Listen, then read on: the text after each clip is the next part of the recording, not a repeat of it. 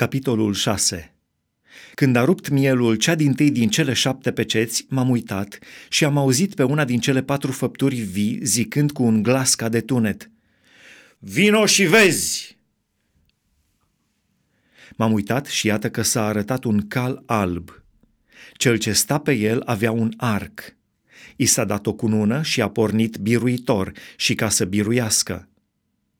Când a rupt mielul a doua pecete, am auzit pe a doua făptură vie zicând, Vino și vezi! Și s-a arătat un alt cal, un cal roș. Cel ce sta pe el a primit puterea să ia pacea de pe pământ, pentru ca oamenii să se junghie unii pe alții și i s-a dat o sabie mare. Când a rupt mielul pe cetea a treia, am auzit pe a treia făptură vie zicând, Vino și vezi! M-am uitat și iată că s-a arătat un cal negru. Cel ce sta pe el avea în mână o cumpănă. Și în mijlocul celor patru făpturi vii am auzit un glas care zicea, O măsură de grâu pentru un leu, trei măsuri de orz pentru un leu, dar să nu vatămi un de lemnul și vinul. Când a rupt mielul pe cetea a patra, am auzit glasul făpturii a patra zicând, Vino și vezi!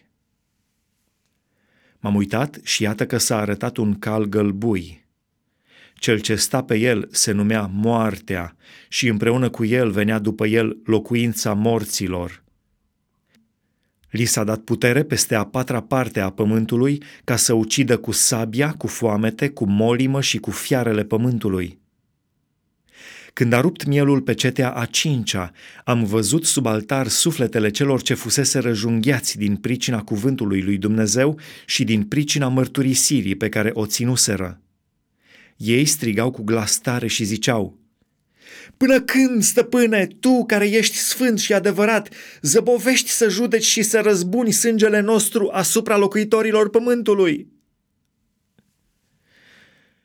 Fiecăruia din ei i s-a dat o haină albă și li s-a spus să se mai odihnească puțină vreme până se va împlini numărul tovarășilor lor de slujbă și al fraților lor care aveau să fie omorâți ca și ei. Când a rupt mielul pe cetea a șasea, m-am uitat și iată că s-a făcut un mare cutremur de pământ – Soarele s-a făcut negru ca un sac de păr, luna s-a făcut toată ca sângele și stelele au căzut din cer pe pământ, cum cad smochinele verzi din pom când este scuturat de un vânt puternic. Cerul s-a strâns ca o carte de piele pe care o faci sul. Și toți munții și toate ostroavele s-au mutat din locurile lor împărații pământului, domnitorii, capitanii oștilor, cei bogați și cei puternici, toți robii și toți oamenii slobozi s-au ascuns în peșteri și în stâncile munților. Și ziceau munților și stâncilor, Cădeți peste noi și ascundeți-ne de fața celui ce șade pe scaunul de domnie și de mânia mielului, căci a venit ziua cea mare a mâniei lui și cine poate sta în picioare?"